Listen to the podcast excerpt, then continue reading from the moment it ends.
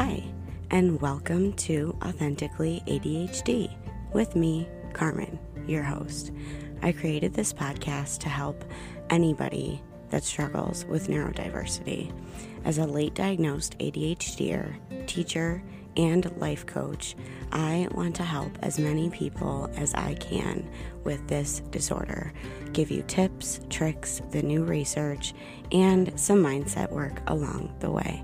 I'm here to spread positivity and help seriously as many people as possible.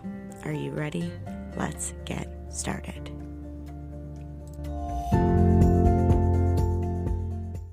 Hi, friend, and welcome back to the podcast.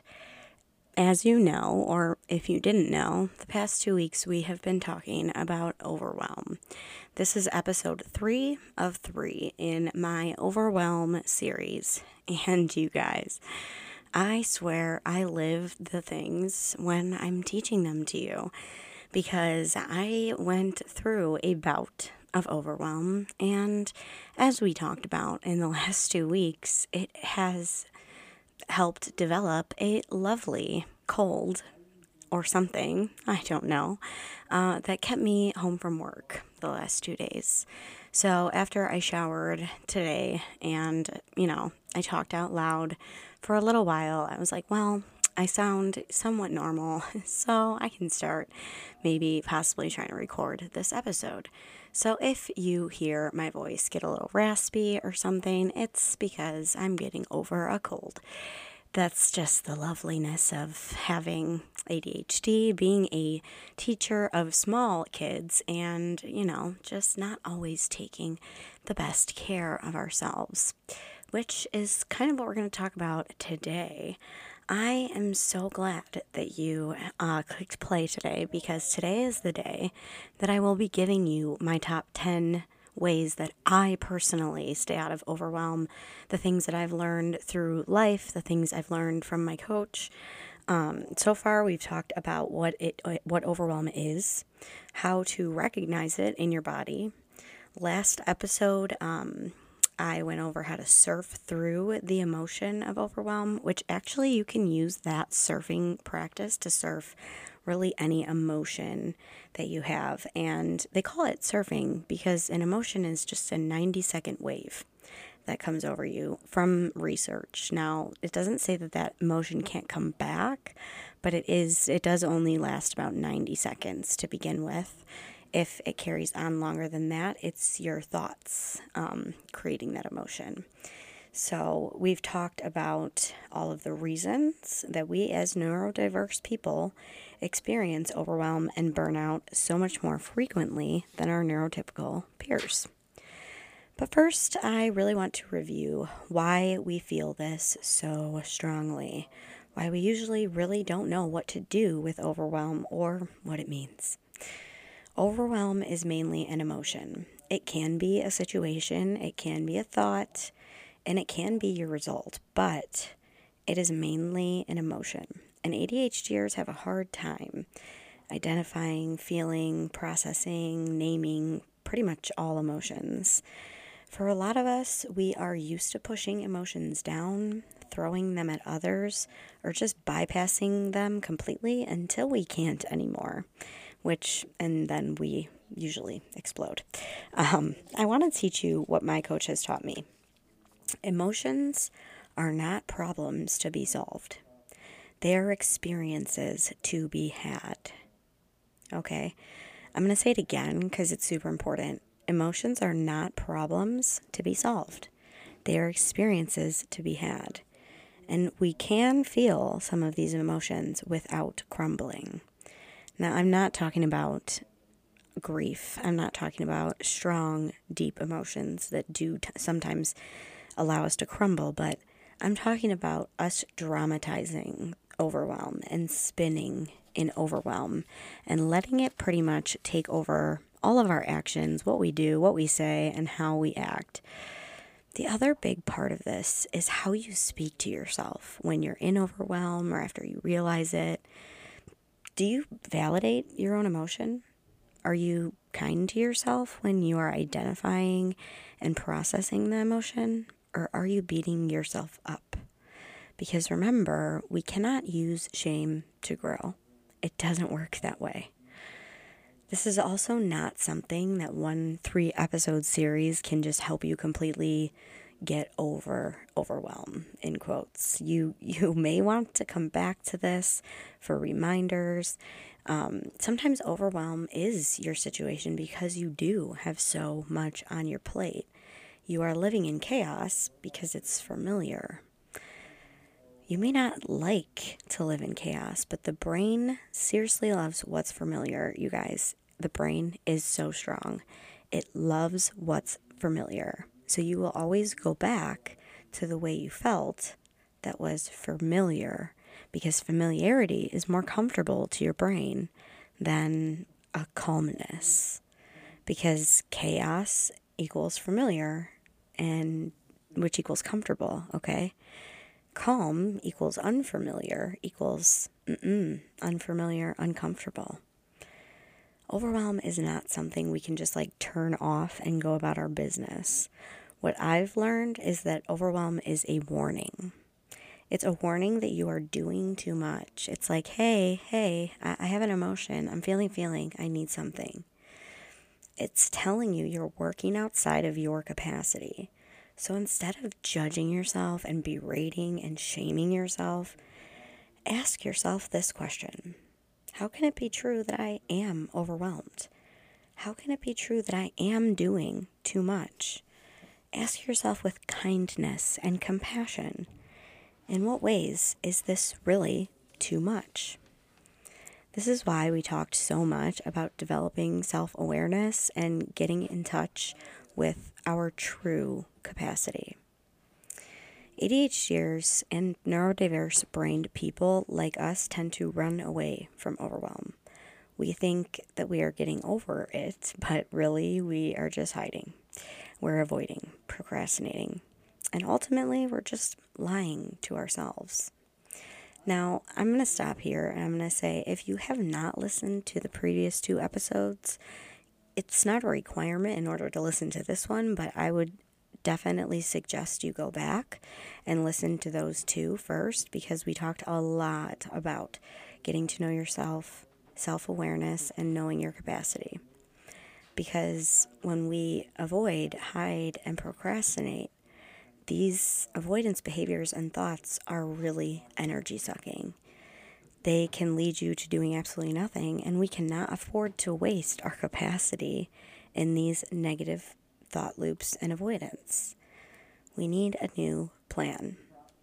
If you think back to how you've handled overwhelm recently, these avoidance behaviors really, well, they kind of look like this. Thoughts you may have, such as, well, other people can do X, Y, Z. Why can't I just do X, Y, Z? I am just terrible at life because I can never do X, Y, Z. First of all, are those thoughts helpful? Are they kind? Are they true? Because I highly doubt other people can do the unrealistic to do list that you've set out for yourself. I also apologize in advance if you can hear my brother above me. This is what thin walls um, get us, but hopefully this mic is drowning him out. Anyways, do you ever think to yourself, I'm, I'm just a terrible person because I can't do X, Y, and Z? Because I'm promising you right now, your to do list is probably so long and so unattainable that even the most neurotypical of typical people wouldn't be able to get it done in the time that you think that you should be able to get it done. These thoughts create shame. And in the words of Brene Brown, shame is the master emotion that makes that feeling of I'm never good enough so pervasive. Shame is seriously so powerful and it can take a hit to your self worth. So if you are constantly in overwhelm, shaming yourself about it, your self worth is probably pretty low. And having thought maps that look like this situation I am overwhelmed. Thought I shouldn't be overwhelmed. Emotion, shame, our actions are to avoid, procrastinate, spin out, and shame ourselves. So the result is now we're dealing with overwhelm and shame. Now you've just added to your overwhelm plate by giving yourself shame for feeling a feeling. You have shamed yourself for feeling overwhelmed. And so now you're dealing with both emotions, which can feel pretty overwhelming in itself. I want to tell you right now that it's not helpful. Does it sound helpful? I'm sure it doesn't because it's not. You are a human. You are not a robot. No one is expecting you to be more than human. No one is expecting you to be perfect. And if they are, I'd question why this person is still in your life. This is how perfectionism also plays into overwhelm, trying to do too much because we say yes too much. This plays into people pleasing. When we want to say no, we overload our schedule. Then we have to drop things last minute, usually with an excuse or a lie attached to it. Or we overwork ourselves past our capacity into burnout. Sound familiar? This is literally how I used to live my life on a loop in chaos, shame, and guilt, in lies, and just not being honest with myself or others.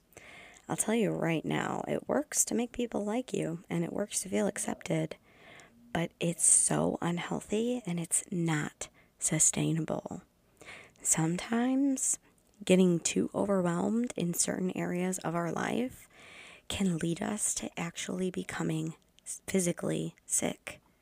Example on the other side of this microphone.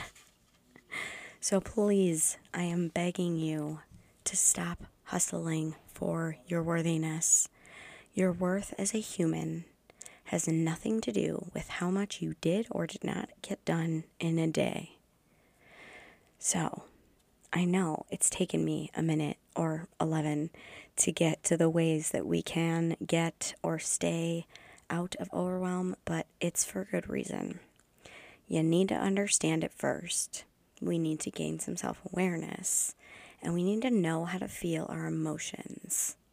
The way I guide you in, at the end of episode two is the way you can feel emotions. And we have to accept that overwhelm is going to be here. It is an emotion that doesn't just go away. Okay? It, it doesn't. So, first, we have to accept that. Okay, overwhelm's here. It feels gross. I'm feeling it. It feels disgusting, and I don't like it. But now I'm going to question why is it here without shaming myself? I'm going to validate that it's here. I'm overwhelmed and it makes sense. Now what now what do we do with that?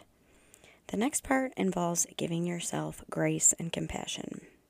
Can you ask yourself, what do you need? What do you need, ADHDer? Seriously, friend, what do you need? Ask yourself in any way that sounds kind to you, but in the kindest way possible, in the way that you would ask your child or your best friend, honey, what do you need? Because it's, you need something.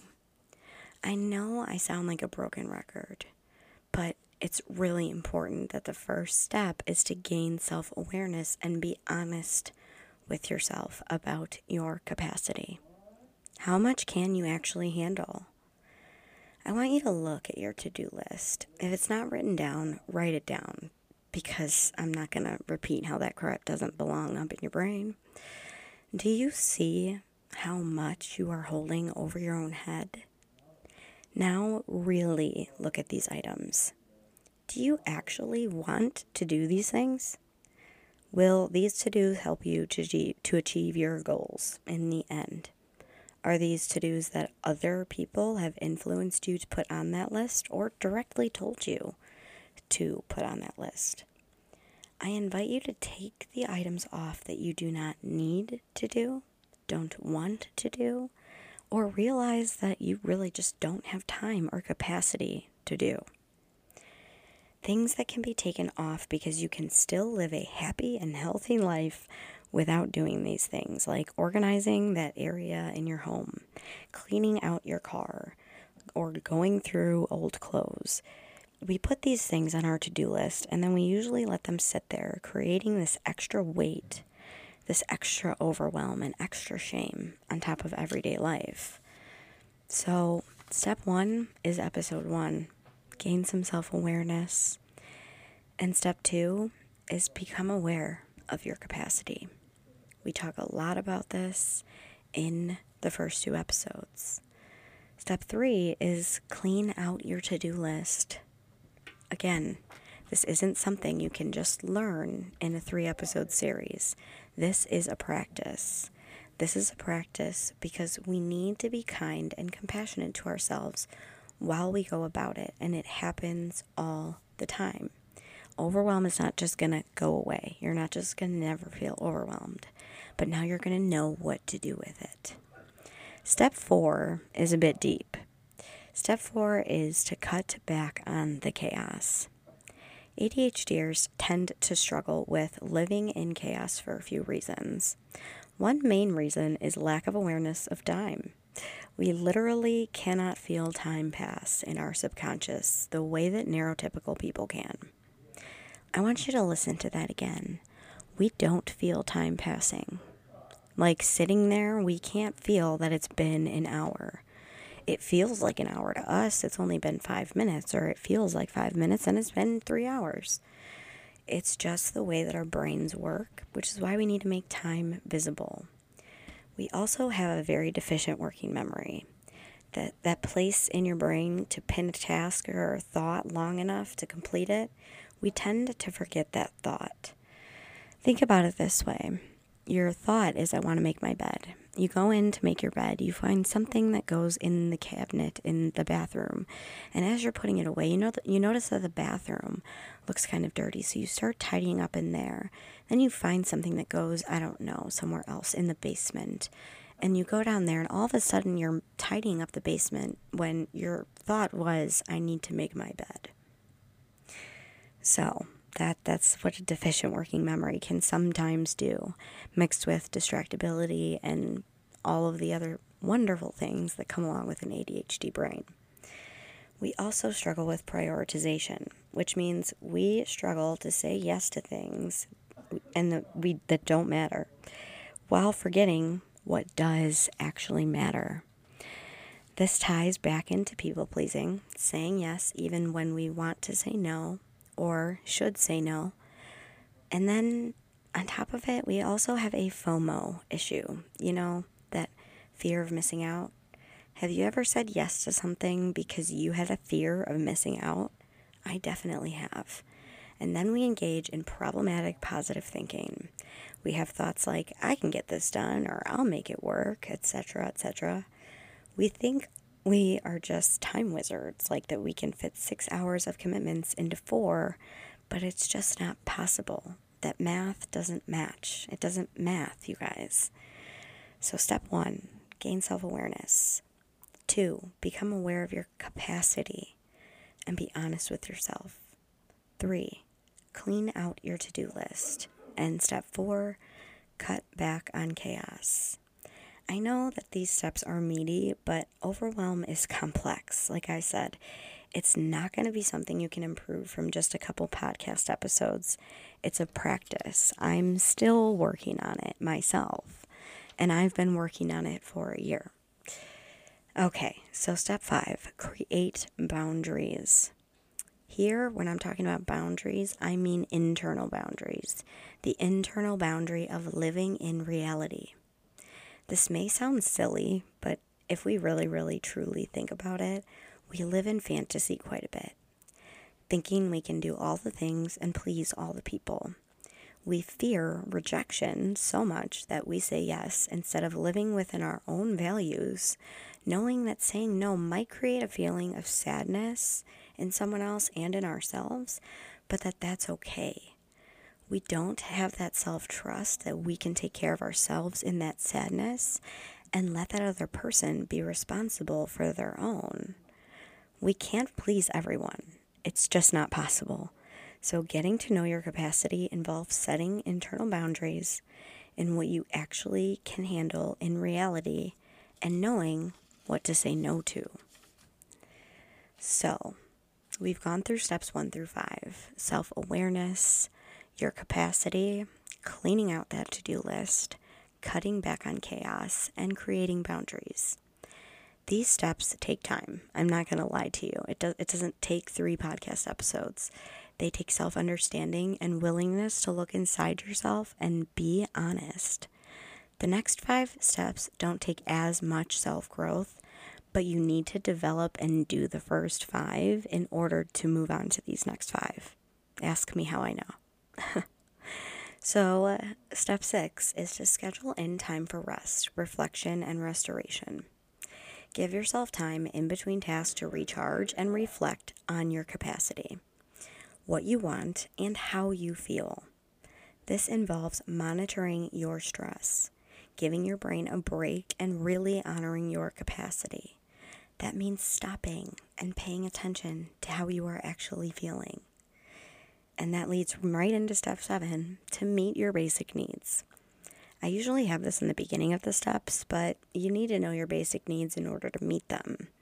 So it takes reflection, self development, and true mindfulness to actually know what your basic needs are. So then meet them. Step eight is get rid of the shoulds. I have a whole podcast episode called Stop Shoulding on Yourself because all those things on your to do list or in your brain that are things like that you think you should do, you are a grown adult and you do not have to do anything you don't want to do. Okay? Get rid of the shoulds and go listen to that other episode if you want to know more. Step nine, and this one's a hard one do less. This step may sound easy or super hard, but it involves being honest with the people in your life and yourself. It involves saying no and tolerating the uncomfortable emotions that come with saying no. It involves asking for help from trusted people. Most of the time, people are more than willing to help you to just take something off your plate, or you can just leave some things undone. Just because your grandmother's grandmother's grandmothers always did it doesn't mean that you have to take the time to do it if you don't have the capacity. You may have to just leave the car messy, leave the room messy, and so on. Nobody's gonna die. And last, but certainly not least, number 10, you need to feel your emotions. ADHDers, we tend to bypass and avoid our emotions. We think that they are frivolous when they actually help us get the results that we really want. I'm going to quote my coach again Emotions are not problems to be solved, they are experiences to go through in life. And the goal of life is not to be happy. The goal of life is to experience life and reach your goals while being able to feel all the emotions the good, the bad, and the ugly. So, I'm going to recap those steps, and I want to remind you that none of these will work unless you are validating yourself and being kind to yourself because we can't shame our way to growth. So, here are the top 10 steps that work for me to overcoming overwhelm, and they have worked for so many other neurodiverse brains. Number one, gain self awareness. Number two, become aware of your capacity. Number three, clean out your to do list. Number four, cut back on chaos. Number five, create boundaries internally. Number six, schedule time for rest and reflection. Number seven, meet your basic needs. And number eight, get rid of the shoulds. Number nine, do less. And number 10, feel your emotions. I truly hope that this series has helped you take some step towards living a less overwhelming life and remember, you can always come back to it because our memories suck. So make sure you hit that follow button so you so you can see anytime I set out a new episode. Wishing you the happiest of holidays, and I will talk to you next year. Stay authentic, my friends. Are you looking to get more support from a trauma informed coach in a coaching program? Possibly looking for community, looking for people who understand you, and for strategies and real life ways to get better with your ADHD? I would love to join to invite you to join Focused, the program made for adults with ADHD. Kristen Carter is amazing, and she has made an amazing program for adults with ADHD. So, this holiday season, give yourself a gift and use my show notes link to save money on your first month of Focused. I mean, it saves us both some money on a month of Focused, and who couldn't save some money around this time of year? Hope to see you in there.